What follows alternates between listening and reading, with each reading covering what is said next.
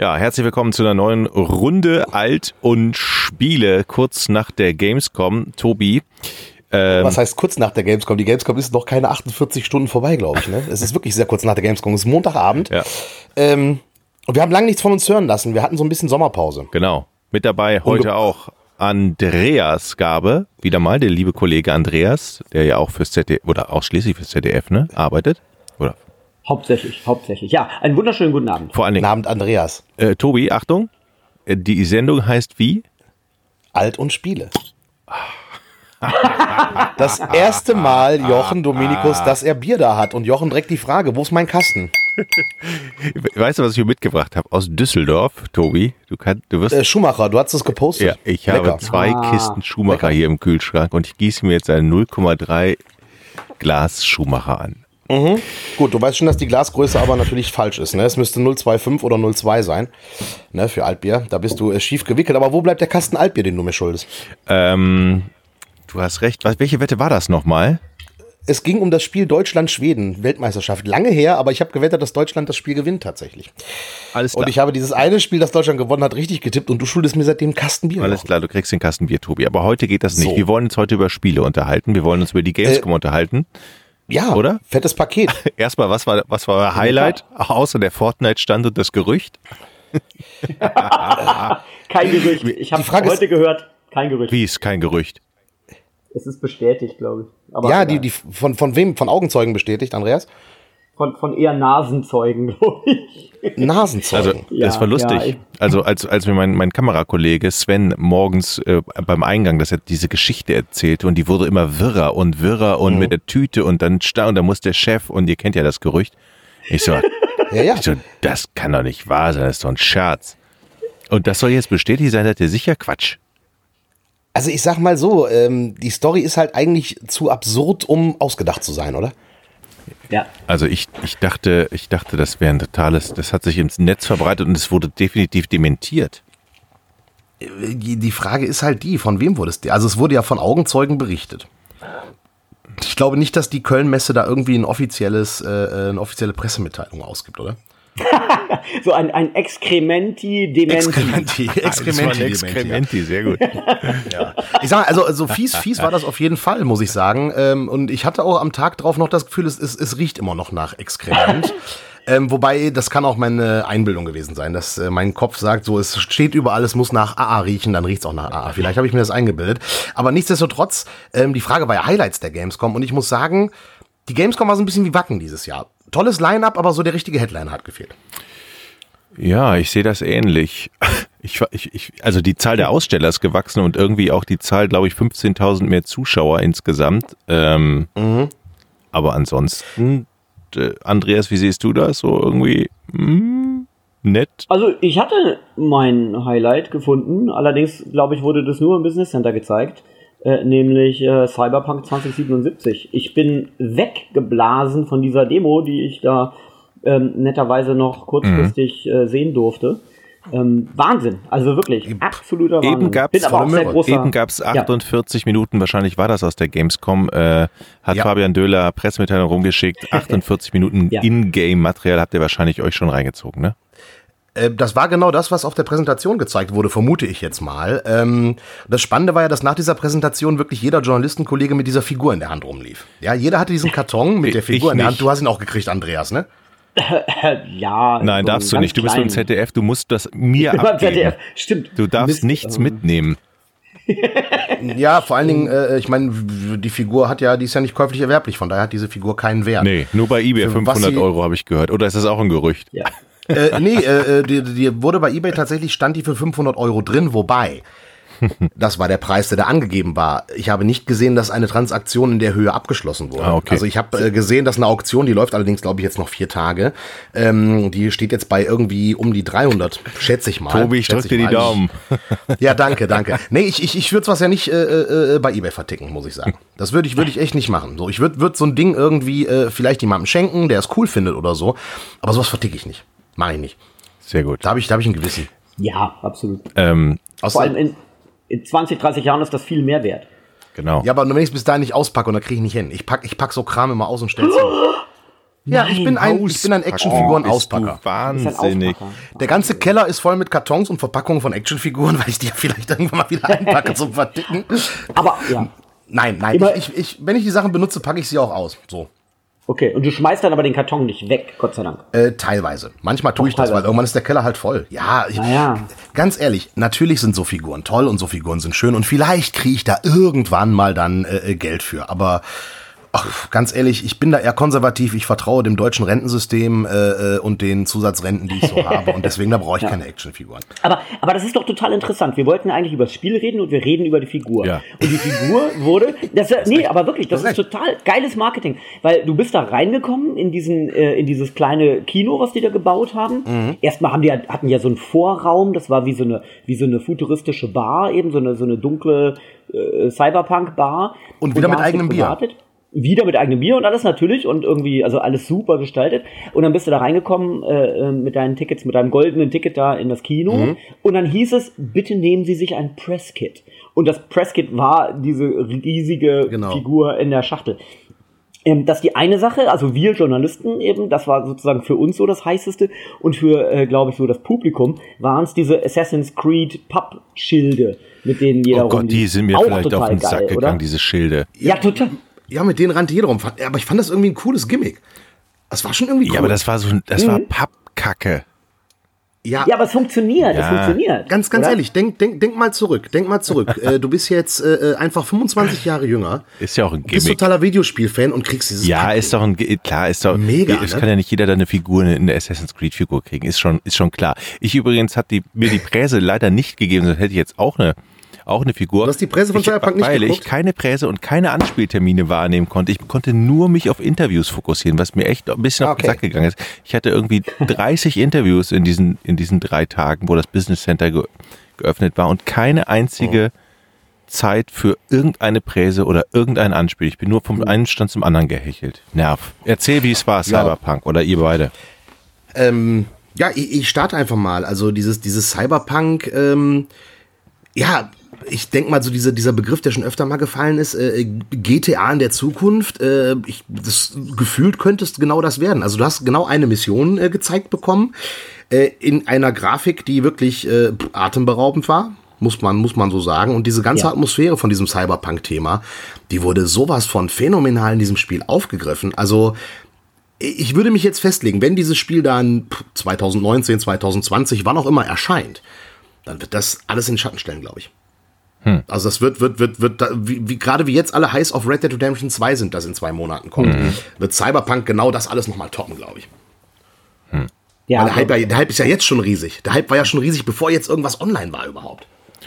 Das ist schon krass. Aber die Präsi war echt beeindruckend. Also du hast ja wieder die Wahl männlicher, weiblicher Charakter, unheimlich viel Rollenspielelemente, die da gezeigt wurden. Gut, inwieweit die sich jetzt wirklich auswirken, sei dahingestellt. Das wissen wir, wenn wir es spielen. Aber so von dem, was da gezeigt wurde, welche Möglichkeiten du hast, ist das echt ein geiles Spiel. Ich glaube ja auch schon damit weil CD Projekt Red einfach schon so unfassbar erfolgreich mit dem Witcher war, haben die einfach so ein großes Vertrauen, dass dieses Spiel in dieser Größe so fett sein wird. Ne? Ich weiß nicht, wie ihr das seht. Also, ja. Weiß ich, Andreas, wie ist deine Einschätzung? Ja, genau, wie du es beschrieben hast. Also mich hat erstmal die Grafik umgehauen und klar ist natürlich jetzt die Frage, was ist Cyberpunk? Wie definiert man das? Ich kenne ja Leute, die gesagt haben, das sei sozusagen GTA in der Zukunft als und das negativ meinen und sagen, das ist ja nicht Cyberpunk. Aber ich finde schon, ich meine, es ist halt so ein bisschen diese buntere Auslegung, ne? Es ist nicht ganz so düster, die Welt ist relativ bunt, so ein bisschen pink, Bonbonfarben auch, also da ist auch so ein bisschen 80er Retro-Stil drin, auch in diesem Auto, mit diesem schwarzen Auto, mit den rot beleuchteten Lamellen, das ist so ein klein bisschen Knight Rider und so auch, also da sind eben auch so Retro-Elemente drin, ich finde aber, es funktioniert sehr gut und es wirkt alles sehr stimmig. Ja. Also ein bisschen wie Valerian auch, der Film, wenn ihr den gesehen habt, jetzt den letzten Luc Besson. Nee. Also für mich ist es einfach eine schöne Science-Fiction-Welt, natürlich dystopisch und also stimmig und es funktioniert und du hast vollkommen recht, wenn es im kommenden Jahr rauskommt, wird es ein absoluter Knaller, es darf halt nur nicht nochmal 2 Jahre verschoben werden, das wäre blöd. Richtig, richtig, wobei so die Optik, da musste ich so unheimlich an so Ja, also jetzt nicht von der Optik, aber so vom Gefühl her war das wie so 80er-Jahre-Science-Fiction-Filme, die du dir irgendwie auf VHS ausgeliehen hast. So in die Richtung, fand ich, vom Gefühl her. Also gar nicht so von, dass es billig gewesen wäre oder so, sondern so von diesem, da gab's doch auch mal ein, was war das? Far Cry. Da gab's doch mal einen Far Cry-Teil, der so 80er-Jahre Science-Fiction-Video-Style war. Wo auch Michael Biehn die Stimme gesprochen hat. Far Cry, wo Dinos waren, Dinosaurier, die Laser geschossen haben. Wie hieß es? Far Cry, irgendwas mit, keine Ahnung. Auf jeden Fall war das so von dieser 80er-Gefühl. So dieses Terminator-mäßige, das fand ich mag das. Ich stehe da voll drauf. So Neonröhren irgendwie, ja. Punkfrisuren, das ist ja, super. Fand ich auch. Ich fand den ersten Trailer, den ich gesehen habe, ich gedacht, was für eine geile Welt, die muss ich mir angucken. Das war mein erster Gedanke. Wie geil, völlig abgedreht, spacig, Sci-Fi-Setting, gut gegen böse und irgendwie, du bist da, das war wirklich, also mich hat der völlig umgehauen. Ich fand den super. Ja, absolut, also das war auch so mein persönliches Highlight. So. Ja, und in der Präsentation gab es ja so diesen einen Moment, Tobi, wo du dann rauskommst auf diesen großen Platz, und zum ersten Mal wirklich die Größe der Welt erfassen kannst. Ne? Du siehst, wie hoch die Gebäude gehen, du siehst aber auch, wie tief es geht und irgendwelche U-Bahn-Schächte und so. Also so ein großer Platz, wo du einfach nur so wow machst. Davon war ich sehr, sehr beeindruckt. Und ich dachte in dem Moment, Mensch, wenn ich das spielen würde, ich würde mich da einfach nur hinstellen und Leute gucken. Ja. Weil da waren erstmal so viele Leute, die sich so dynamisch bewegt haben. Und auf den ersten Blick, natürlich achten die darauf, ist klar, habe ich keine Figur gesehen, die sich auch nur ansatzweise so von der Optik her wiederholt hätte. Und ich dachte einfach nur, hinstellen, gucken. Also weißt du, wie so ein alter Opa, der sich mit dem Kissen aus dem Fenster lehnt. Ja? So wollte ich mich da hinsetzen und einfach nur gucken. Also wunderschön, tolle Welt. Ja, genau, richtig. Und bei uns, bei der Präsentation ging an der Stelle auch wirklich ein Raunen durchs Publikum. Also das war schon so ein Wow-Effekt. Und ich bin gerade völlig erstaunt, den Opa mit Kissen am Fenster kennt man also auch in Frankfurt. Ich dachte, das wäre so ein Ruhrpott-Ding. Nein, genau. Kennt man in Frankfurt und den kennt man auch im schönen Niedersachsen, wo ich herkomme. Ich glaube, da hat man den erfunden, hauptsächlich. Dafür sprichst du aber nicht so gut Hochdeutsch. Und tschüss. Nein. Macht doch nur Spaß. Ich nuschel nur, das ist mein Lispeln. Ansonsten spreche ich Hochdeutsch. Ich nuschel nur, das ist mein Lispeln. Auch sehr schöner Satz. Hochdeutsch mit Lispeln. Also ich guck mir hier gerade parallel nochmal das 48 Minuten Gameplay an. Haben die gerade auf YouTube hochgeladen, schon 70.000 Abrufe. Ich glaube, vor 2 Stunden hat Fabian die Mail durchgejagt. Okay, also ich glaube, dann die sind alle international alles zeitgleich hochgegangen. Aber wo Andreas das gerade sagte, mit dem beeindruckend die vielen Figuren, die da rumlaufen und so, habt ihr Hitman 2 angespielt? Nee, habe ich nicht angespielt. Du? Sorry.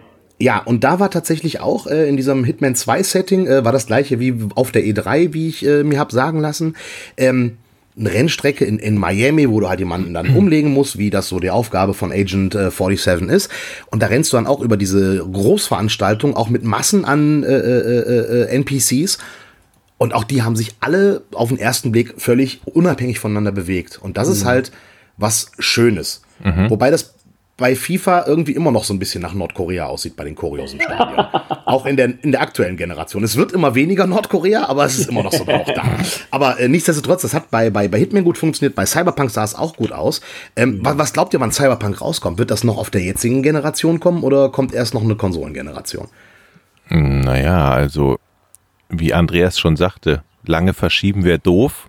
Nee. 1 Jahr? Gute Frage. Ja, 1 Jahr. Und die neue Konsolengeneration ist noch viel weiter, wenn du mich fragst. Glaube ich auch. Weil es gibt, ich meine, du hast ja immer wieder diese Artikel, Analysten sagen, die PlayStation 5 kommt nächste Woche, vorgestern. Ganz ehrlich, sobald die nächste VR-Brille fertig ist von Sony PlayStation, dann wird die PlayStation 5 announced, nicht umgekehrt. Ja, Punkt. Glaube ich. Also ich glaube zum Beispiel nicht, dass es noch eine VR-Brille für die PS4 geben wird. Und ich denke, das wird dann parallel Ding mit der PS5. Ist meine Einschätzung. Aber ich bin kein Analyst, ich bin nur Spielemann und Spiele. Und ich brauche keine neue Generation aktuell, muss ich sagen. Ich bin zufrieden. Ja, Und das ist ja nicht nur so, dass du keine brauchst, die Hersteller wollen ja auch nicht unbedingt. Also die Hersteller würden ja nur dann eine neue Generation auf den Markt werfen, wenn sie merken, dass die Kunden eine wünschen. Denn ich meine, das wissen vielleicht nicht, wir wissen das unter uns, wir drei, aber vielleicht weiß das nicht jeder, der zuhört, eine neue Konsole zu entwickeln, allein Research and Development. Da stecken ja, also das sind, glaube ich, fast schon, das geht in die Milliarden oder also auf jeden Fall in die hohen Millionenbeträge. Das ist also etwas, was man möglichst vermeiden möchte. Man möchte, jeder Konsolenhersteller hat eigentlich ein Interesse, die aktuelle Konsole so lange wie möglich am Markt zu halten. Ja. Und das Geile ist, momentan sind die zwei, von den drei Konsolen gehen zwei momentan sehr gut. PS4, unangefochtener Marktführer, die werden die Generation gewinnen, das kann man nicht mehr einfangen. Nintendo jetzt relativ, also eigentlich ist ja Nintendo sozusagen schon Next Gen, wenn man will, aber ist ja, ist so, ist eine Generation weiter, aber im Grunde genommen ist es ja Wumpe.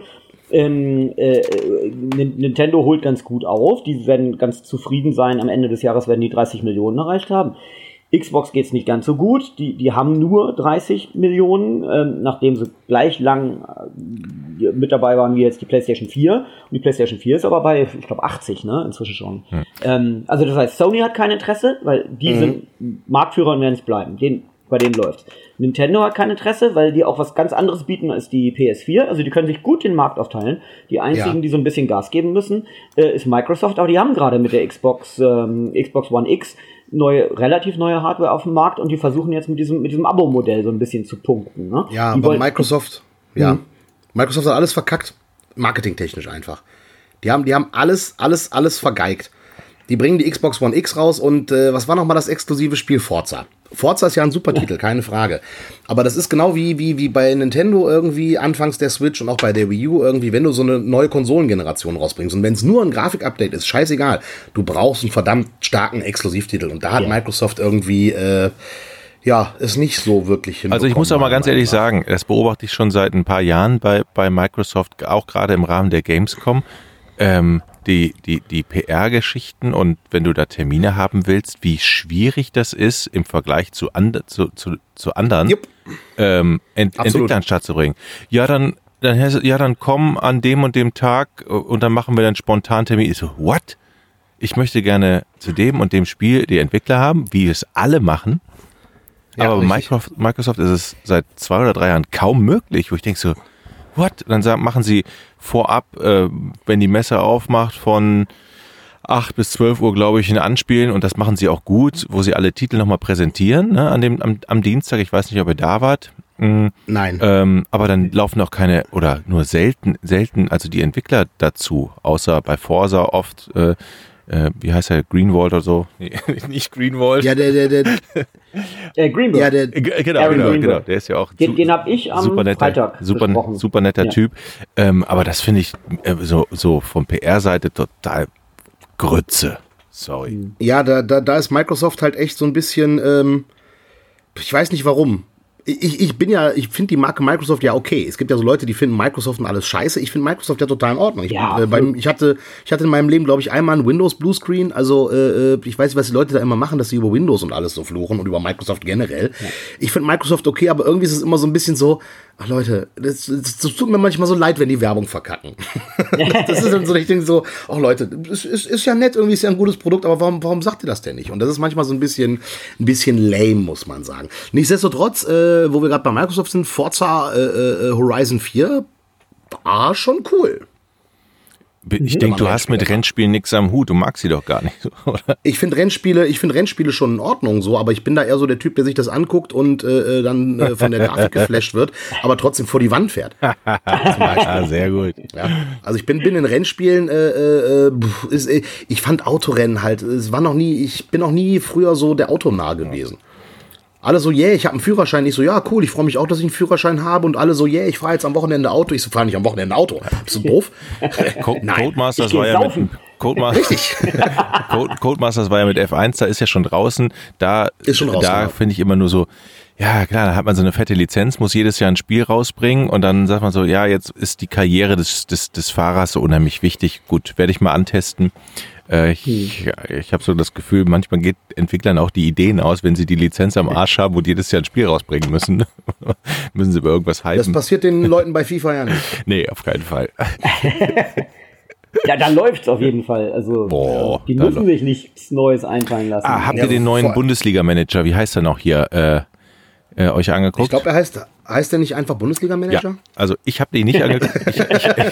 Ich habe ihn nicht angeguckt, aber das ist, glaube ich, aus Sport-Games-Sicht, glaube ich, ein dickes Ding, was da kommt. Also hoffentlich, weil viele ja den alten gezockt haben, dann war er weg. Und jetzt ist es... Ja, ich denke auch, weil vor allen Dingen, die haben ja, ich habe ihn auch nicht angespielt, aber die haben ja die komplette Bundesliga-Lizenz für den Bundesliga-Manager oder Fußballmanager. Und das wird in Deutschland funktionieren. Ich meine, in Deutschland funktionieren Wirtschaftssimulationen, in Deutschland funktioniert Fußball. Und die Kombination aus beidem sollte eigentlich wie geschnitten Brot sich verkaufen, denke ich. Und die Idee, jetzt nach Jahren mal wieder einen Bundesliga-Manager oder Fußballmanager rauszubringen. Fußballmanager, genau. Fußballmanager. Ich persönlich find's gut. Ich habe zuletzt allerdings, muss ich sagen, den Eishockey-Manager gespielt. Das war auf MS-DOS in den 90er Jahren. Sehr gut. Das ist lange her. Aber den habe ich zuletzt als Managerspiel gespielt. Fand ich damals auch cool. Aber es gab da so eine Phase, da fand ich auch Eishockey cooler als Fußball. Wobei ich es immer noch eigentlich cooler als Fußball finde. Ich mag beide Sportarten, aber Eishockey ist irgendwie nochmal anders. Warst du früher auch bei der DEG an der Bremenstraße in Düsseldorf? Ja. Bis sie von der Bremenstraße weggezogen sind. Ich auch. Sind wir uns wahrscheinlich über den Weg gelaufen. Ja, nee, ich bin ja jünger. Ne? Ich bin in der Schülerabteilung gewesen. Also, entschuldige mich kurz, weil dein Plop von dem Bier hat mir gerade echt Lust gemacht. Ich muss mir auch eben... Okay. In 2 Minuten wieder da. Holst du mir, alles klar. So, Andreas, außer Cyberpunk, was hat dich geflasht noch auf der Gamescom? Ah, okay, ja. Ich muss mir überlegen, ich habe nämlich auch nicht so viele... Das ist, wenn man da arbeitet, ne? Ja, dann, das ist es. Und dann will man einfach nur Interviews und viel mit Leuten sprechen und dann hat man kaum Zeit für diese Presse, weil die dauern ja immer eine Stunde. Ja. Das ist mal eine Stunde weg, ne? So ist es. Und vor allem, wenn wir von einem audiovisuellen Medium dann noch ein Kamerateam haben, was sozusagen uns im Nacken sitzt und was wir nutzen wollen, ja, ich meine, dann können wir nicht sagen, du wartet hier mal eine Stunde, wir gucken uns jetzt mal kurz ein Spiel an.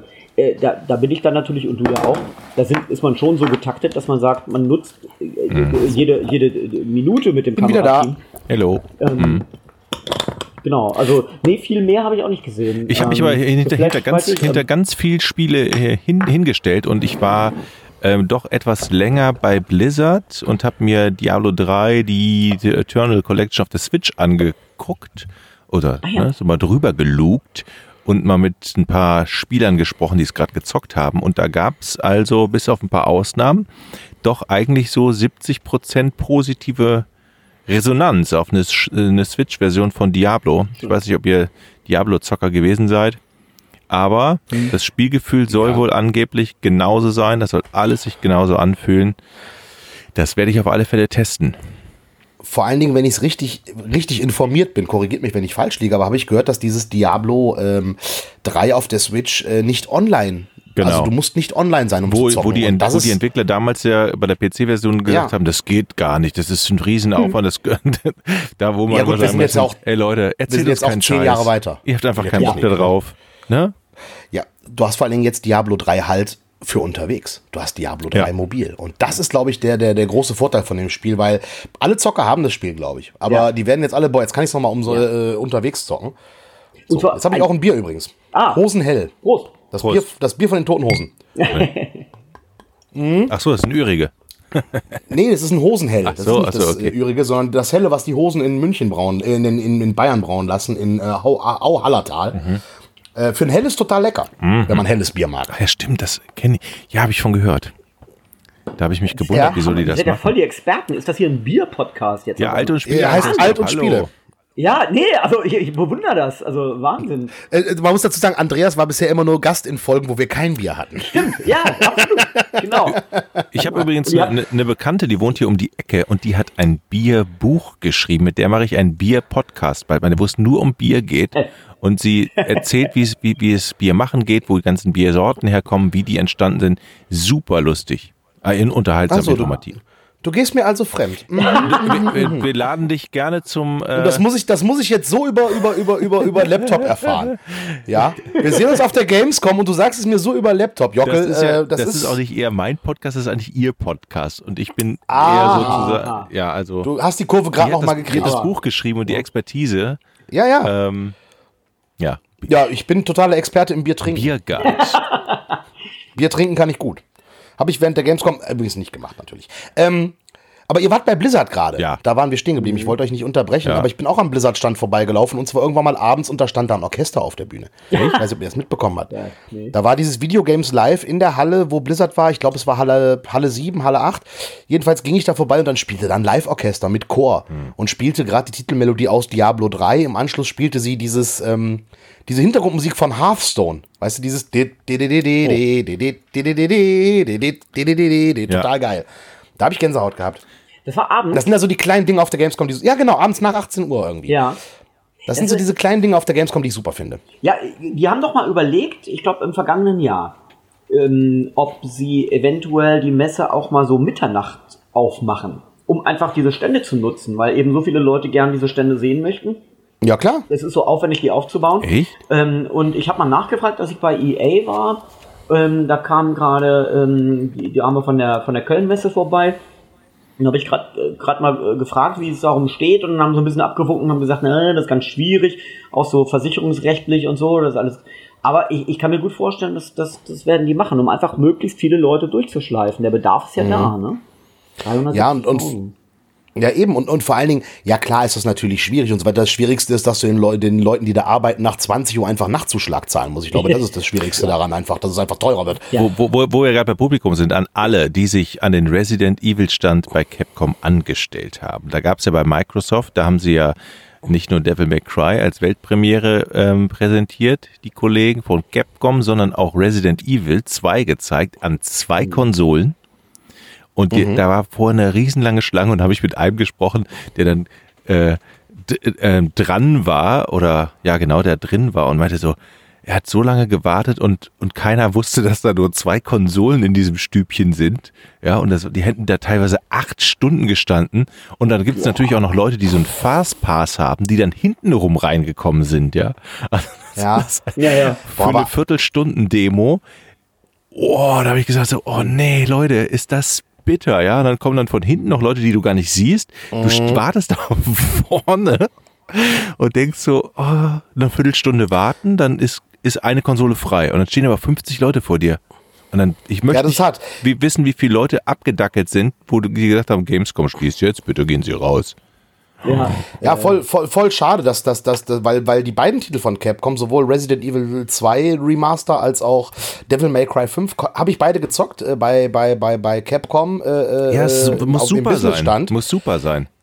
Devil May Cry 5, super Dosenbier spielen, also Hirn aus und draufkloppen und Effekte und Bam, Bumm, Rutz. Und Resident Evil 2 hat mich auch überzeugt. Also das war wirklich ein cooles Remake. Alle Leute, mit denen ich da gesprochen habe, die spielen konnten, sagten, geil, ich habe mich an die alten Resident Evil Teile, an den Resident Evil 2 erinnert. Das genauso ist das Feeling, nur mit einer cooleren Grafik.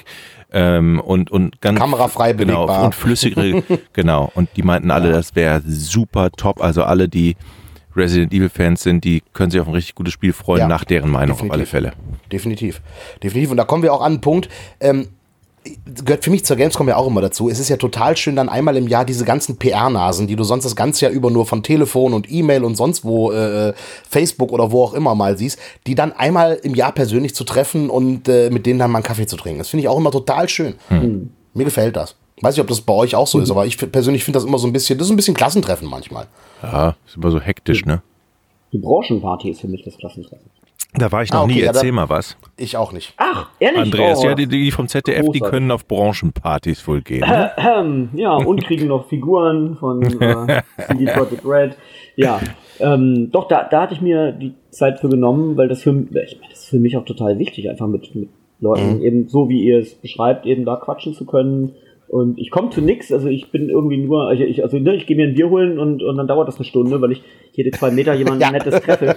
Erzähl doch mal, wie es da aussieht bei so einer Branchenparty. Großer Tisch, wie in so einem Schloss, wo Kerzen stehen, so ein geheimes Treffen der Branche. Ja, na, das ist jetzt das Treffen der Ringgeister, über die darf ich natürlich nichts sagen. Sonst lebe ich morgen nicht mehr. Aber die Branchenparty, das ist ja immer im Tanzbrunnen jetzt gewesen die letzten Jahre, das ist schon ein großes Event, auch eine Tradition, die auf der Games Convention schon gepflegt wurde, vom damaligen VUD, wer kennt ihn noch? Der Branchenverband vor dem Branchenverband vor dem Branchenverband.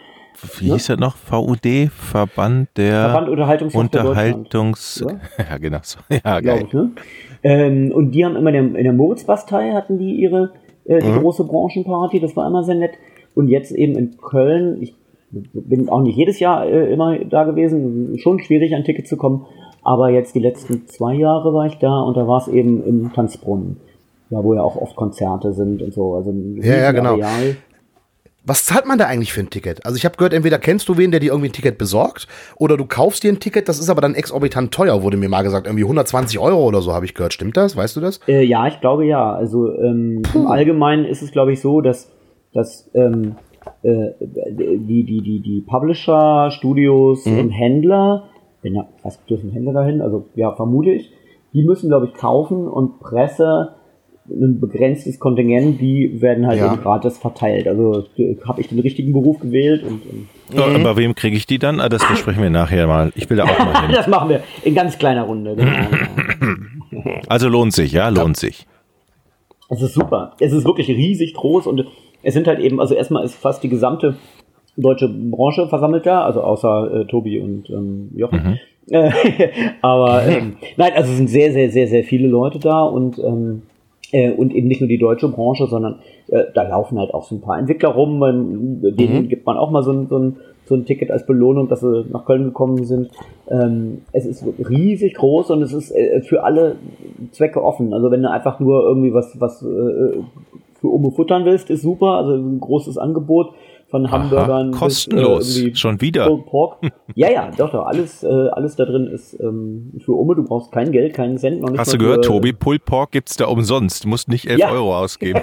Ja, deswegen bin ich da so schweigsam, weil diese 11 Euro für dieses Pulled Pork Brötchen da auf dem Balkon, da oben vor bei Halle 2 oben auf dem Balkon, Alter, ey, Frechheit. Ja, deswegen heißt das Pulled Pork, weil sie dir das Geld aus der Tasche gezogen haben. Ja, genau, richtig. Weil ich habe mir am nächsten Morgen nämlich beim Bäcker in Köln ein Mettbrötchen geholt. Da war mehr Fleisch drauf und es hat 1,90 € gekostet. Weißt du? So. Ja, ohne Pull.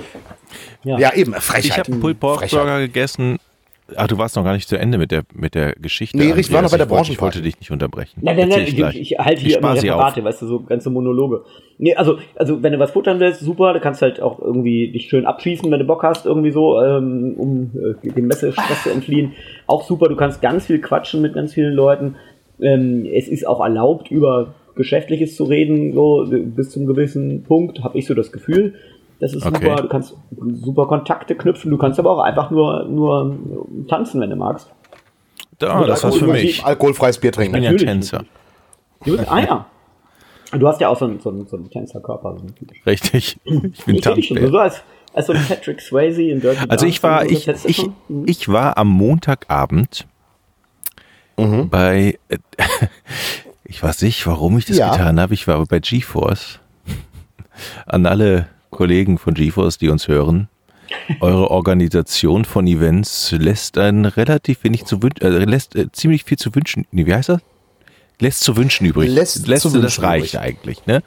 Da bin ich echt um 16 Uhr dahin gekommen, weil mir gesagt hat, um 16 Uhr musst du da sein, aber 18 Uhr war erst Einlass, stellte ich dann fest. Und da gab es da 2 Stunden Schlange und um 18 Uhr war es. Das war eine Katastrophe. Ich weiß nicht, warum da 5000 Leute in Köln vor dieser Halle standen, um da rein zu wollen, um eine 2 Stunden Präsentation der neuen GeForce-Karte beizuwohnen. Das erschließt sich mir null. Leute, ich verstehe es nicht. Wieso setzt man sich da in die Reihen für so eine Pressekonferenz, die ich theoretisch auch draußen mit dem Handy via Stream verfolgen könnte? Ja? Und ich sag noch, Jockel, komm ins Kino zu Square Enix, wo Life is Strange 2 und Just Cause 4 gezeigt wird. Da gibt es lecker Schnittchen, ein bisschen im Kinosaal, wo du die Füße hochlegen kannst. Nach 2 Stunden war auch das vorbei. Es waren knapp 2 Stunden, es gab lecker Bier. Total angenehm. Aber nein, du musst eine Grafikkarte angucken. Ich wollte doch ein Interview machen mit dem Macher von der GeForce, von der neuen GeForce-Karte, habe ich auch geschafft. Aber das war schon einer mal auf der Pressekonferenz von Nvidia da, ich meine, also ich habe mit Christian vorher gesprochen, Christian Bär. Christian Bär, ja. PR macht für die. Der hat mich eben dazu eingeladen und hat mir auch so ein bisschen eben erzählt, was man da so erwarten kann. Aber ich muss gestehen, für mich und für mein Publikum kann ich, glaube ich, wie soll ich den Leuten irgendwie Grafikkarten verkaufen? Das ist, glaube ich, also Entschuldigung, Christian, Theorie. Das ist einfach zu, dann doch letztendlich zu trocken. Also ich meine, ich will doch Spiele zeigen, ich will Inhalte zeigen. Das ist doch so, als wenn ich irgendwie auf die Buchmesse gehe und zu irgendeiner Firma gehe, die irgendwie die den neuen Leim produziert haben, wie man hinten die Bücher zusammenleimen kann. Ich meine, das ist wichtig. Der Scheiß fällt sonst auseinander. Aber ich meine, es ist trotzdem der Leim, ja. Also tut mir leid. Also andererseits muss man natürlich sagen, wenn ich mich jetzt in den Kopf der PR-Leute von Nvidia pflanze, dass ich dann natürlich zu dir, zum Andreas gehen würde, hallo, wir präsentieren möglicherweise, aber sie dürften es ja vorher nicht sagen, wahrscheinlich die neue Grafikkarten-Generation, Raytracing, das große Thema. Ja klar, die durften ja nichts sagen, ist ja klar. Also ich meine, die können ja nicht, dann wird es geleakt überall, ist ja logisch. Das heißt, die müssen dich mit irgendetwas zu dieser Veranstaltung locken, wo alle sagen, okay, möglicherweise könnte sein, dass da die neue Grafik, dann war es dem auch so, dann haben sie auch Entwickler von DICE zum Beispiel, von Battlefield 5 da gehabt und auch von Metro X. Nee, das weiß ich nicht. Nee, da bin ich schon eingenickt. Nee, von DICE. Also diese Unterschiede, was Raytracing da rausholt, obwohl die Technologie, ja, die gibt es ja, glaube ich, schon seit mehreren Jahren, aber jetzt irgendwie sind die Technologie, ich habe es nicht ganz verstanden, ihr merkt, technologisch auf dem Stand, dass man es auch machen kann, mit einer unheimlichen Power, und es soll der nächste große Shit sein, und das sah aber schon beeindruckend aus. Also die neue Grafik. Wo du es gerade erwähnst, hat Nvidia denn auch irgendwie, die hatten ja mal eine Zeit lang diese Konsole rausgebracht, mit der du streamen konntest, also Spiele streamen konntest, genau, die Shield, genau. Auf dem Markt machen die aber offenbar nichts Neues mehr, oder? Das haben sie wieder dran gegeben, oder? Kam da irgendwie was Neues raus? Nee, also das war reine Grafikkartenpräsentation und vor allen Dingen auch noch 2 Stunden technisches. Es war ganz schön viel für mich, weil ich auch schon vorher 2 Stunden vor der Halle stand, in der Sonne. Ja, dann ist aber das Konsolending von Nvidia offenbar, scheinen die das nicht weiter zu verfolgen, wäre jetzt meine Theorie. Weiß nicht. Andreas, du bist der Experte doch für alles hier. Ja, naja, also ich muss gestehen, die Shield habe ich auch lange nicht mehr auf dem Schirm gehabt. Insofern, ich würde auch davon ausgehen, dass das so langsam jetzt tot ist. Ja. Ich kann es aber nicht beschwören. Beschwören kann man sowas natürlich nicht, aber ich glaube, jetzt haben ja alle anderen Anbieter, es gibt ja bei PlayStation jetzt ein Streaming-Angebot für Games, bei Xbox gibt's das auch. Wahrscheinlich hat Nvidia da so ein bisschen den Vorreiter gemacht und du brauchst nicht noch eine Konsole auf dem Markt. Ja, aber es kommt ja eine Konsole. Also wenn wir schon drüber sprechen wollen, dann müssen wir jetzt über Google sprechen. Und zwar über die Google-Konsole. Kommt die wirklich? Meinst du, die kommt wirklich? Also sie haben halt eben hochrangige Leute eingestellt. Es ist, glaube ich, auch der Codename auch bekannt. Allerdings ist, glaube ich, ein paar Jahre her, da gab es die gleichen Gerüchte bei Apple und da habe ich auch schon gesagt, also Apple wird nie wieder sich da irgendwie die Finger verbrennen nach der Pippin, die selbst eingefleischte Apple-Fans nicht mehr kennen. Ich bin mir nicht sicher, aber also sie werden es probieren, auf jeden Fall. Und wenn der Reich, das reichste Unternehmen der Firma sich schon da die Finger verbrennt, dann kann es vielleicht auch Google auch. Ja, aber ganz ehrlich, die reichsten sind gut, Google ist natürlich eine der reichsten Firmen der Welt, keine Frage und so weiter und so fort, aber im Gaming-Markt sind die Reichen ja nicht die Namen, die wir alle kennen. Ja. Im Gaming-Markt sind die reichen Firmen wie Tencent oder so ähnlich. Genau. Diese Firmen, die mit irgendwelchen ich sag jetzt mal aus Gamersicht, Pizzles spielen für Smartphones so viel Geld umsetzen, dass sie eigentlich, wenn sie wollten, EA und Ubisoft kaufen können. Du hast den Beitrag von Andreas im ZDF gesehen, glaube ich. Ich habe den Beitrag von Andreas im ZDF nicht gesehen, aber wir haben Brancheninsider halt, ne, die man halt so kennt, die gut unterrichteten Quellen, wie wir sie im öffentlich-rechtlichen Journalismus ja gerne pflegen. Nein, es ist halt so. Ja, ich habe also die, ne? Ich habe abgeschrieben von der lieben Petra von Gameswirtschaft.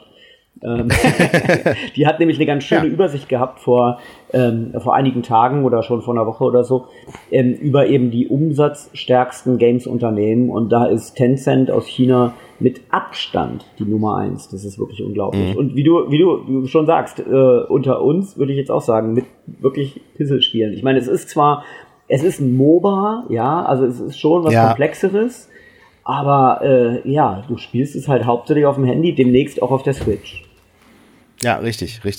Und ist aber alles cool, also hat ja alles seine Berechtigung so. Es gibt ja, mir ist völlig egal, wo jemand drauf zockt so, und ob jemand halt Dual-Match zockt oder, keine Ahnung, ein richtiges Spiel, ja. Gezockt ist ja schön und Unterhaltung ist gut. Ja, was heißt richtiges Spiel? Ist auch wieder so arrogant. Das ist ein richtiges Spiel, das ist kein richtiges Spiel. Ich meine, PC-Spieler lachen mich aus, weil ich mit Controller Ego-Shooter spiele auf der Konsole. Ja.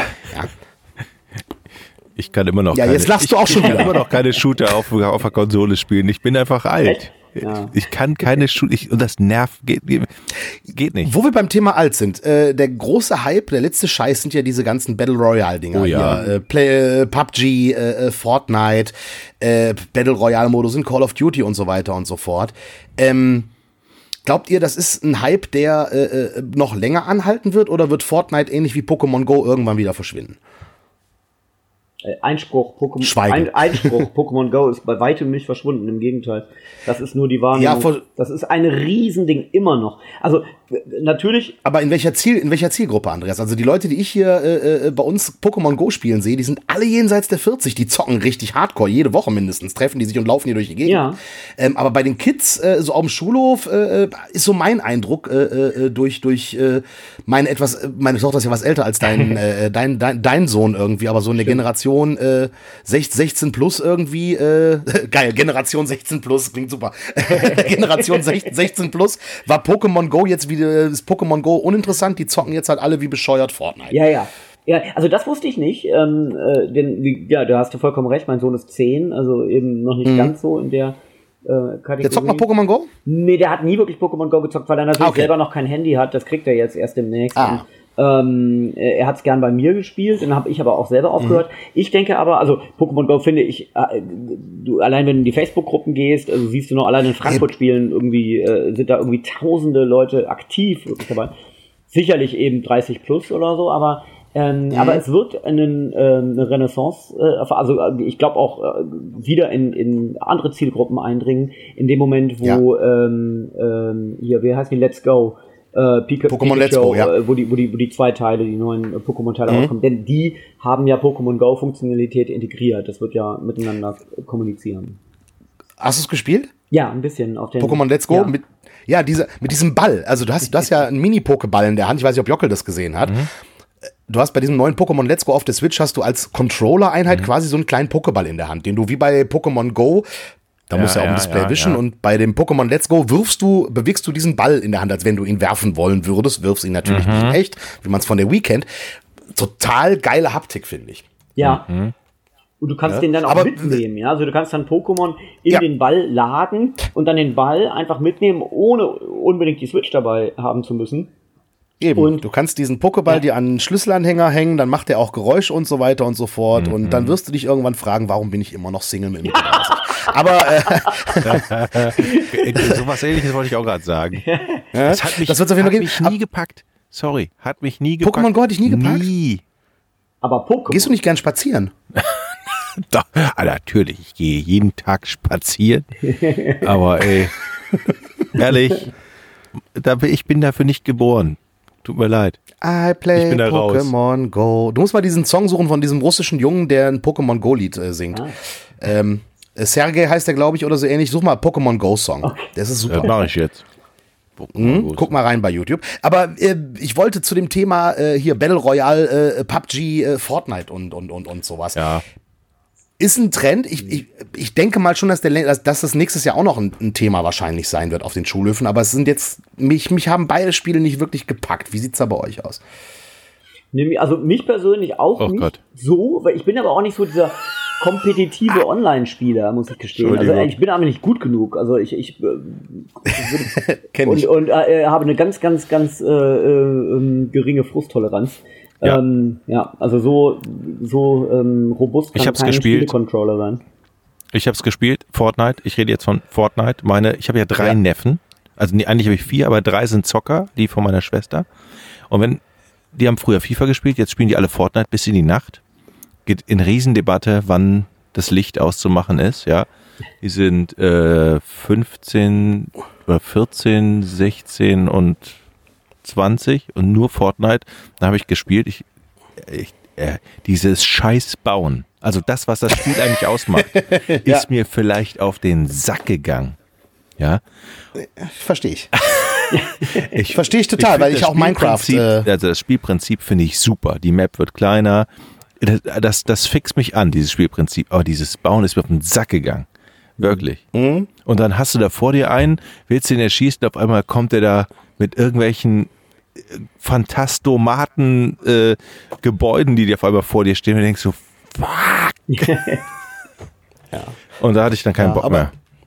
Aber zum Thema halt mit dem Vater deiner Neffen spiele ich ja immer noch Quizduell ab und zu. Ja, sehr gut. Ja, mit deinem Schwager zocke ich ja immer noch. Das ist auch irgendwie, ich habe irgendwann wieder angefangen Quizduell zu zocken.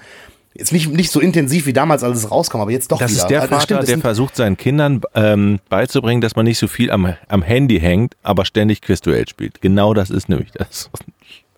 Der versucht das seinen Kindern, ich muss mit ihm mal reden, glaube ich, dringend. Naja, aber aber das ist so dieses Ding mit diesen Trends, dann wird es wieder totgesagt und dann lebt es doch wieder. Ich meine, wie oft wurden schon Konsolen totgesagt? Hast du Minecraft auf der Messe gesehen? Auch nicht, und trotzdem ist das Spiel immer noch, existiert es immer noch, also... Das war, stimmt, Minecraft, du hast recht, ne? Minecraft habe ich auch, ist war der letzte Shit bei der letzten Messe oder vor 2 Jahren. Ne, vor 2 Jahren war VR der letzte Shit.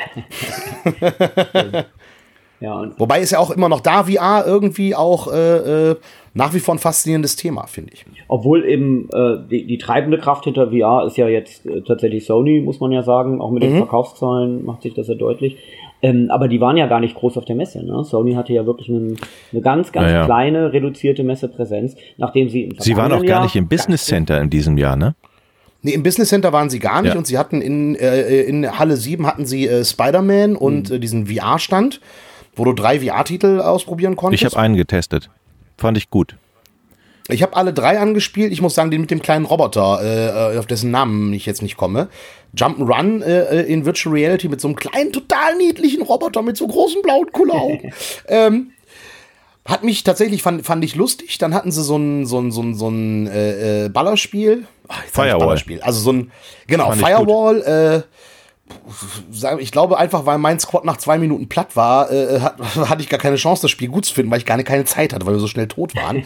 Und dieses dritte Ballerspiel, das war wieder so, auch okay. Aber mir fehlt immer noch bei VR die Killer-App. Mir fehlt immer noch das Spiel, wo ich sage so, echt?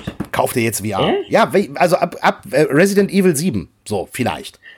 Aber so die wirkliche Killer-App, ich rede im Vergleich... Als damals Rebel Assault rauskam, haben sich alle ein CD-ROM-Laufwerk geholt für Rebel Assault. Und so ein Spiel fehlt mir für VR. Aber hast du Batman Arkham VR gespielt? Das war okay. Das war nett. Das war eine nice Tech-Demo. Aber das war kein richtiges Spiel. Ja, es war kurz. Vor allen Dingen, sorry. Nee, erzähl du bist dran. Ich bin immer noch total weggeblasen. Das ist der ersten Spiele, das ich gespielt habe für PSVR, weil das ja auch zum Launch kam. Deshalb sicherlich auch nur so kurz ist. Und ich war weggeblasen, weil Rocksteady es so unglaublich gut verstanden hat. Und Achtung, absolut. Leichte Spoiler, eben eine 360-Grad-Fläche zu bespielen. Gerade am Ende, der Schluss dieses Spiels, ist so eine Offenbarung gewesen für mich. Also das war für mich die Killer-App. Jeder, der mich fragt nach VR, ich sage, spielt Batman Arkham VR. Und ihr versteht, was der Unterschied ist zwischen Spielen auf einem dann doch letztlich kleinen Rechteck vor euch, das sich nicht bewegt, oder in einem, das Spiel komplett um dich rum haben. Das haben die sofort verstanden und das war mit dem Launch draußen. Ich finde, das ist meine Killer-App. Bin ich ganz bei dir, aber ganz ehrlich, Wo ist da das richtige Spiel zu? Also dieses Batman Arkham VR, wenn ich wüsste, ein Kumpel von mir hat eine VR-Brille und dieses Spiel, würde ich sagen, ja, hast du mal eine halbe Stunde Zeit, spiele ich das bei dir einmal durch und dann brauche ich keine 400 Euro ausgeben. Und wenn die daraus ein richtiges Spiel gemacht hätten, vielleicht episodenbasiert, vielleicht ein bisschen länger, mit vielleicht ein bisschen mehr Content, super geil. Ja. Ich habe mir auch gedacht, nach dem ersten Durchspielen, ey, ich zock's nochmal durch, weil ich will alle hier Geheimnisse finden und so weiter.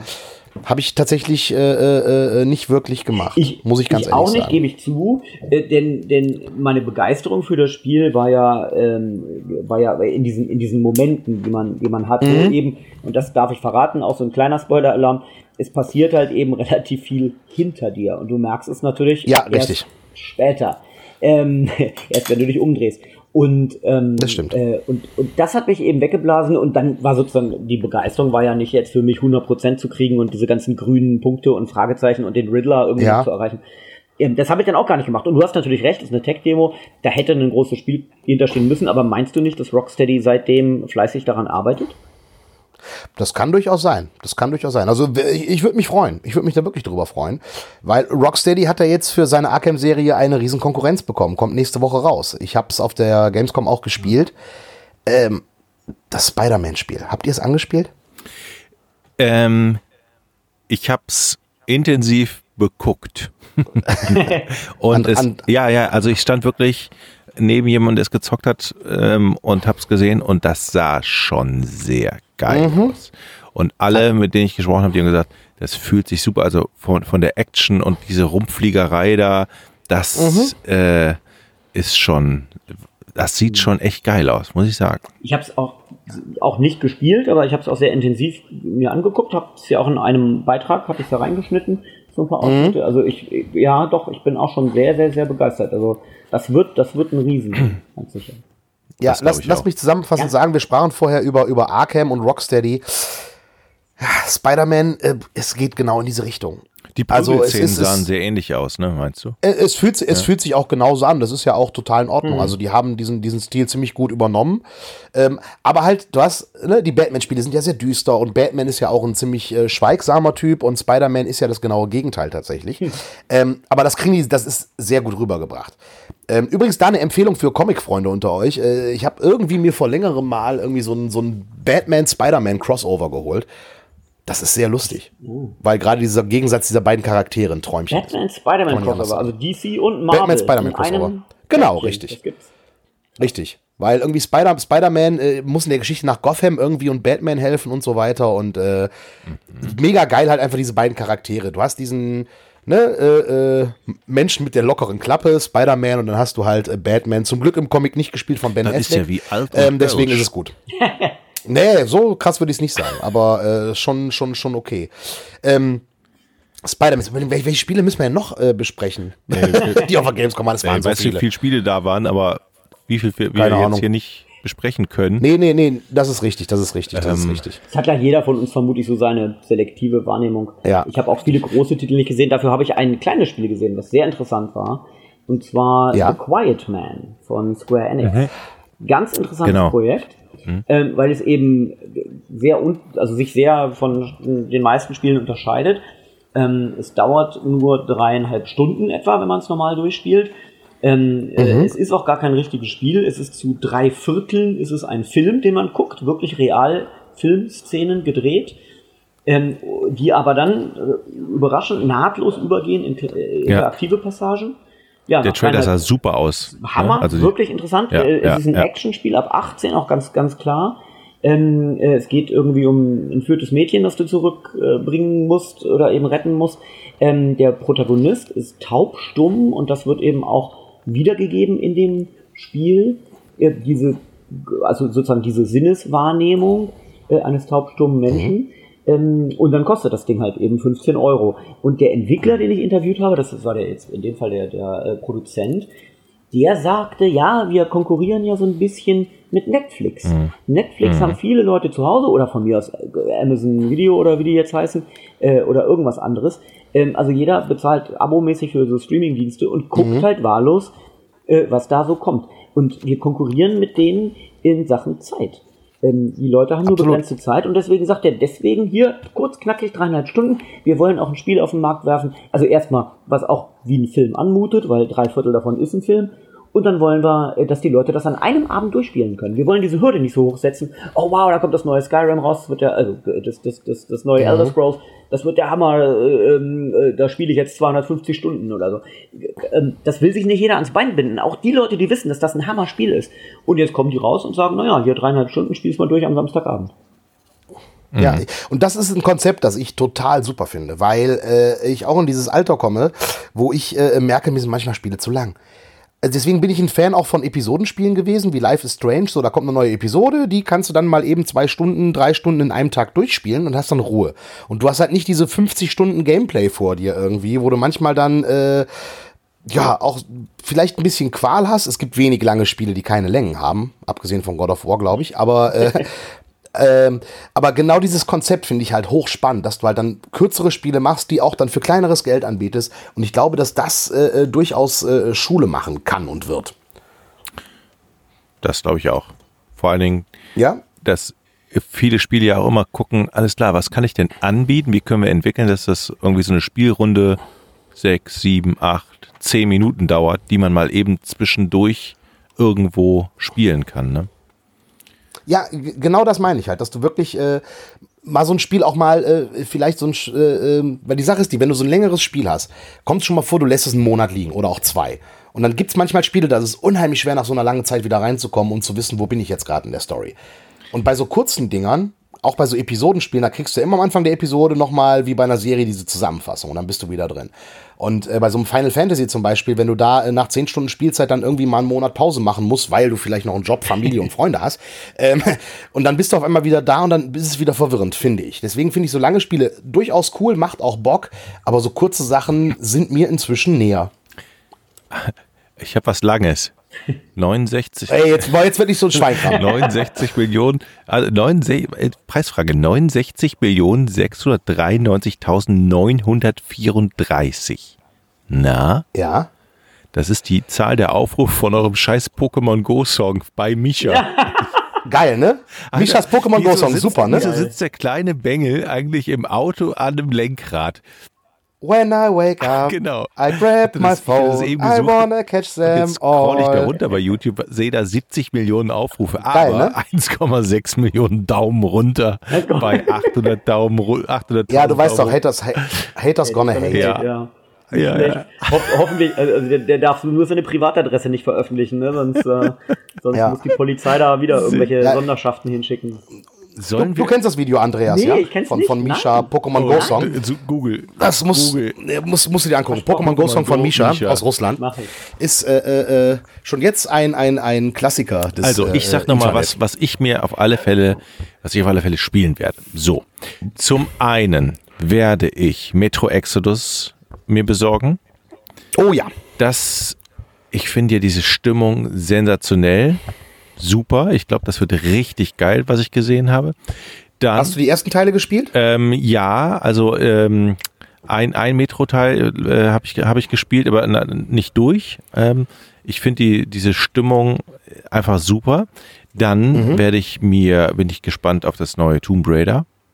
Mhm. Ich habe den ersten Teil geliebt, weil ich damit auch so irgendwie angefangen habe, Video zu spielen.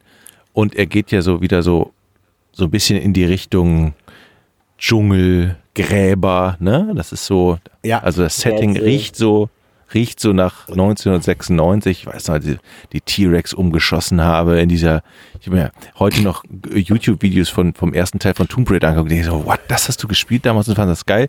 Ja, das war geil. Und du warst auch verliebt. Ja, wo die Tiger kamen, genau. Und wir waren alle verliebt. Da bin ich gespannt drauf, weil ich fand, das sah gut aus, das, was ich gesehen habe. Was ist mir noch hängen geblieben? Battlefield auf alle Fälle. Mhm. Werd ich zocken, auf alle Fälle. Fand ich gut. Ich habe meine Schwierigkeiten. Aber nicht online. Ich werde die War Stories machen. Nein, ich hab mit Battlefield, muss online ich sagen, ich habe super, sieht toll aus, irgendwie geile Grafik, aber ich hab's ja auch gezockt auf der Gamescom. War auch cool, Rotterdam zu verteidigen. Hast du gespielt? Ich hab's gespielt, ja. Es war cool, als Alliierter Rotterdam zu verteidigen, als deutscher Soldat dann Rotterdam zu erobern. Da habe ich mich unwohl bei gefühlt. Das sowas ist was mich emotional irgendwie, da fühle ich mich unwohl bei, sage ich ganz ehrlich. Das ist so was, was mich emotional irgendwie bei solchen Spielen halt immer wieder packt. Auch bei, weißt du, wenn ein Spiel, lass ein Spiel im 30-jährigen Krieg spielen oder im Krieg im Jahr 2895, völlig egal. Aber ein Spiel aus dem Ersten und Zweiten Weltkrieg, das ist mir zu, weiß ich nicht, das ist mir zu krass, also was heißt zu krass, aber das ist halt so, das ist mir zu echt. Okay. Versteht ihr, was ich meine? Ja. Jetzt ist aber, also, was man von Battlefield 5 gesehen hat, ist aber das relativ fantasiereich interpretiert, oder? Ja.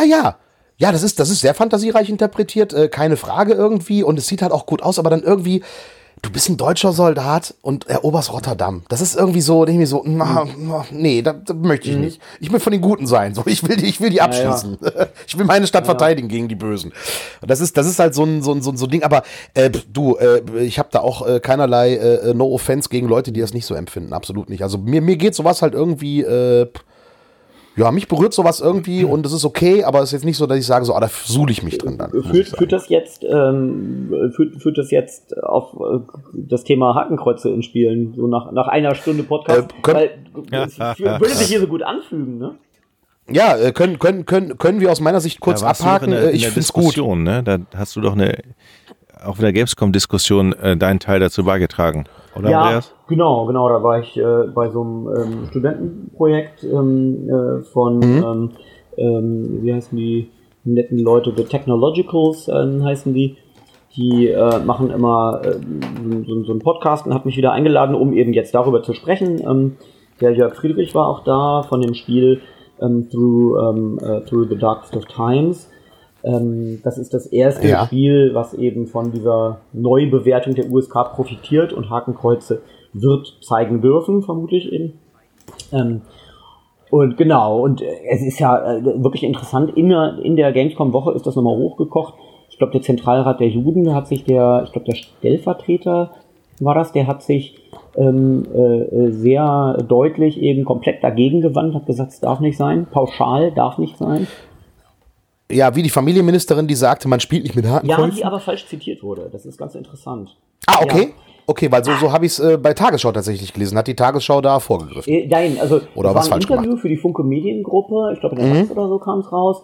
Und das wiederum wurde dann in Agenturmeldungen natürlich verteilt. Dann haben sie den DPA und andere eben gemeldet, so wie es da eben drin war. Und nachher fühlte sich die Frau Giffey aber eben verkürzt wiedergegeben, wenn man es eben auf dieses Zitat verkürzt. Okay. Sie war dann nämlich am Tag drauf, war sie bei dem Jörg Friedrich am Stand und hat sich das Spiel selber angeguckt und war von diesem Spiel wohl sehr begeistert und hat gesagt, das sei eine vernünftige und angemessene Umsetzung. So. Hat sich fast gut, dann hat ganz interessant, Gut, okay, dann hat sie ihre Aussage vielleicht dann ein Stück weit revidiert, was ja total in Ordnung ist. Aber zum Beispiel zu dem stellvertretenden Vorsitzenden des Teilrats der Juden, Wolfenstein ist zwar in Israel nicht veröffentlicht worden, die New Colossus und die letzten beiden Wolfenstein-Teile, du kannst sie aber legal da besitzen und kaufen, wenn du willst. Also du kannst sie dir dahin bestellen zum Beispiel und das ist legal, es zu besitzen und zwar in der ungeschnittenen Version. Und von daher... Ganz ehrlich, es geht ja nicht darum, dass irgendwie, jetzt machen wir ein Spiel und du hast ein Hakenkreuz auf dem Arm und rennst rum und bist Nazi, sondern es geht ja darum, dass das Hakenkreuz dargestellt wird. Und zwar im Kontext. Und lustigerweise heute Abend Kabel 1, Indiana Jones und der letzte Kreuzzug. Und da ist das perfekte Beispiel für Hakenkreuz-Diskussionen, habe ich dann festgestellt, als ich neulich drüber diskutierte. Weil im Film Indiana Jones und der letzte Kreuzzug hängen überall Hakenkreuzfahnen, Indy geht hin, kriegt von Hitler ein Autogramm in sein Tagebuch. Ihr erinnert euch vielleicht an die Szene. Ne, da geht er hin, irgendwie kriegt von Hitler ein Autogramm ins Tagebuch, in das Graz-Tagebuch von Henry Jones. Und der Film geht weiter, im Hintergrund hängen halt diese hässlichen Fahnen. Im Videospiel Indiana Jones und der letzte Kreuzzug. Die gleiche Szene, du siehst dieses kleine verpixelte Hitler-Männchen und im Hintergrund die Fahnen haben schwarze Vierecke. Und Hitler darf auch nicht wie Hitler aussehen. Das kommt noch dazu. Hitler sieht aus wie Hitler und Hitler sieht in dem Spiel aber aus, also in dem Last Crusade aus wie Hitler und macht einen Hitlergruß. Nee, das darf eigentlich nicht sein. Das gehörte auch zu, also es war nicht nur das Hakenkreuz verboten, es war auch die SS-Rune verboten, es war der Hitlergruß verboten, es war die Darstellung von Adolf Hitler verboten, deswegen hat er doch im letzten Wolfenstein in der deutschen Version kein Bärtchen, wird nicht Adolf Hitler genannt, wird einfach nicht Führer genannt werden, das ist richtig krass. Herr Heiler. Genau, hat er einen... Ja, Herr Heiler. Ja, genau. Und was hat mein Kommandant oder irgendwie, weiß ich... Ja, irgendwie sowas. Also das ist ja irgendwie auch so ein Umgang mit der Geschichte, wo du denkst so, what? Also, ja, so, also jeder weiß es ja auch, ne? Also Ich kann die Bedenken, die Vorbehalte, die es da gab, kann ich total verstehen von unseren Gesetzgebern, die es früher gab. Keine Frage. Aber wie gesagt, dass es jetzt halt in Spielen den Film quasi gleichgestellt ist oder gleichgestellt wird, dass es halt nicht mehr heißt, ist ein Hakenkreuz drin, ist automatisch, kriegt es keine USK-Zulassung. Das ist ja vorbei jetzt. Das hat sich ja genau jetzt geändert. Es war ja vorher so, dass die USK gesagt hat, wenn ein Spiel ein Hakenkreuz hat, dann prüfen wir das nicht, dann kriegt es keine Freigabe, darf also nicht erscheinen. Und jetzt hat die USK ja gesagt, wenn wir prüfen es jetzt auch, wenn ein Hakenkreuz drin ist und dann entscheiden wir, bekommst du eine Freigabe oder nicht. Und das ist ein großer Schritt, ein wichtiger Schritt. Ich sehe auch den Unterschied zwischen Filmen und Spielen, sah ich noch nie so wirklich. Also es sind ja beides. Früher, bitte? Ja, sah ich früher auch nicht so. Ich kann inzwischen nachvollziehen, warum Leute das so sehen, weil in Spielen bist du ja aktiv, im Film bist du passiv. Ja, aber es hängt immer von Spiel zu Spiel ab. Also immer. Ja, richtig. Oder? Richtig, also muss man ja auch sehen, in welchem Kontext wird das verwendet. Ja, klar, aber wie gesagt, schlüpf in die Haltung von Menschen, die keine Ahnung von Videospielen haben und die sehen dich da ja schon. Ne? Da liegst du ja schon mit der Nadel im Arm am Hauptbahnhof und spritzt dir Marihuana. Das darf man in dem Fall, also das ist schon, das darf man in dem Fall auch dem Zentralrat der Juden unterstellen, dass sie sich äußern zu einer Thematik, von der sie keine Ahnung haben. Denn was sie damit tun und was zum Beispiel auch der wohl Redaktionsleiter von einem Internetportal Zukunft braucht Erinnerung getan hat, mit seiner pauschalen Ablehnung, ist halt Spiele wie das von Jörg Friedrich, Through the Darkest of Times, oder wie das aus Tschechien, Attentat 1942, zu verhindern. Und das sind ja ohne Frage, wollen das geschichtliche Dokumente sein. Also die wollen dokumentarisch sein, die wollen Menschen etwas beibringen über eben die Zeit. Und wer kann dagegen sein, dass das eben authentisch präsentiert wird. Der Jörg Friedrich hat gesagt, in einer Szene hätten sie zum Beispiel die Bücherverbrennung gar nicht so wirklich zeigen können, weil eben dort in einer Szene der Hitlergruß zu sehen gewesen wäre. Deswegen hätte die rausgemusst. In der ursprünglichen Fassung, die entwickelt haben, die mussten ja auch erstmal damit rechnen, dass sie das nicht dürfen, wie alle anderen Spieler auch. Also im Umkehrschluss muss man überlegen, dass es ja auch wie du es eben sagtest, in dokumentarische Geschichten sind und Spieler ja auch vielleicht mit dieser Zeit berührt werden, wenn sie es vielleicht noch nicht kennen, junge Leute, um darüber nachzudenken. Also es hat ja auch insofern vielleicht einen positiven Effekt, ne? Also, dass man sich auch mal mit der Geschichte beschäftigt in einigen Spielen und einfach mal darüber nachdenkt. Und das komplett rauszunehmen, ist natürlich auch total bescheuert eigentlich. Das ist total bescheuert. Ich meine, auf der anderen Seite, ja klar, es kann auch ein unterhaltendes Element haben, aber erinnern wir uns an Iron Sky. Ja, stell dir Iron Sky ohne Hakenkreuze vor, dann macht der Film auch nur halb so viel Spaß. Ja. Es ist einfach so. Iron Sky ist ein guter Vergleich, weil ich finde, wenn man eben von Videospielen fordert, dass nur historisch authentische und pädagogisch wertvolle Spiele das dürfen, dann muss man eben analog zu Filmen sagen, ja, dann darf es eben ein Inglourious Bastards oder ein Iron Sky, darf es dann auch nicht. Richtig. Aber genau, du hast vollkommen recht, ich würde es auch vermissen. Ich finde es auch wichtig, dass diese Filme das dürfen. Das ist Kunstfreiheit, das ist Satirefreiheit und das ist ein hohes Gut. Ja, und da sind wir mit Spielen jetzt nochmal einen Schritt, also durch dieses Ding, durch diese Haltung der USK jetzt, sind wir wieder einen Schritt weiter in die Normalität gerutscht, finde ich. Ey, das ist aber sowas von ein schöner Abschluss hier, oder? Eigentlich, jetzt haben wir 11:30, ich gucke mal auf die Uhr. 11:55, richtig, ja. Oh ja, ich hab aber morgen gar nicht so, ich muss morgen aufstehen schon, ich habe was zu tun. Ja, me too. Ja. Ich habe einen Spieletest tatsächlich. Ich stelle Strange Brigade morgen in 1:00. Okay. Das muss ich hören. Ich habe noch nie was davon gehört. Ja, ein Koop-Shooter, schön so 30er Jahre Abenteuerfilm angehaucht.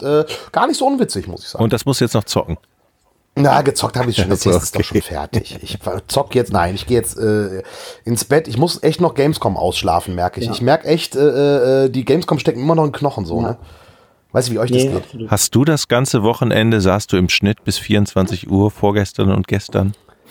Ich aber. Nee, das ist natürlich das Schlimme bei euch Videojournalisten. Ne? Hörfunk ist ja da schneller und knackiger und einfacher. Ich musste aber während der Messe halt wirklich jeden Tag morgens früh in die Frühsendung. Ne?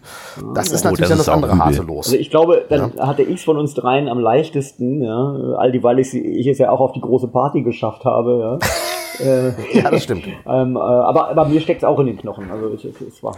Ja. Aber es ist jammern auf hohem Niveau, denn ich würde sagen, wir haben alle drei einfach einen total geilen Job, wenn man ehrlich ist. So, Punkt. So, deswegen, also von daher, man kann auch schon mal ein bisschen jammern, aber es ist eigentlich okay. Ich freue mich auch auf meinen Urlaub nächste Woche. Alles gut. Wir wünschen viel Spaß, Tobi. Absolut. Dankeschön. Morgen eins live hören, ne? So war das doch, ne? Oder nee? Ja, sowieso immer eins live hören und ZDF heute Dankeschön. Plus gucken bei Facebook und Welt der Wunder TV war es, Jockel, ne? Und Sci-Fi, genau. Ja. Also, ja, auf jeden Fall. Gut, liebe Leute, ich wünsche euch eine schöne Nacht. Euch auch und Jockel, wann und wie machen wir, ich hab einen Rülpser, Entschuldigung, wann und wie machen wir weiter? Also die nächste Folge, Alt und Spiele, vielleicht so in 3 Wochen vielleicht. Na, vielleicht früher, ne? Früher? Ja. Ja? Und dann schauen wir mal dann weiter. Das Thema, Winterdepression. Sehr gut. Dazu beitragen. So im Herbst des Lebens, Herbst des Lebens, genau. Okay, liebe Leute. Ja. Gut, alles klar, dann können wir die Aufnahme. Andreas? Ich bedanke mich für die Einladung und bei allen anderen fürs Interesse. Sehr gerne. Ja, stimmt, die Höreransprache. Liebe Fans von Alt und Spiele, teilt uns, liked uns, folgt uns und sagt allen, dass es uns gibt, denn wir brauchen noch viel mehr Zahlen. Tschüss, guten Abend. Tschüss. Und das Logo kommt vom besten Grafikdesigner der Welt. Perle. Das muss ich sagen, Perle, Prelle, genau. Prelle hat mich gezwungen, ich mache euch ein Logo, da musst du das aber jede Folge sagen. Deswegen, Prelle, du hast jetzt über 1 Stunde durchgehalten, hier ist es endlich. Prelle, das beste Logo der Welt. Tschüss. Tschüss.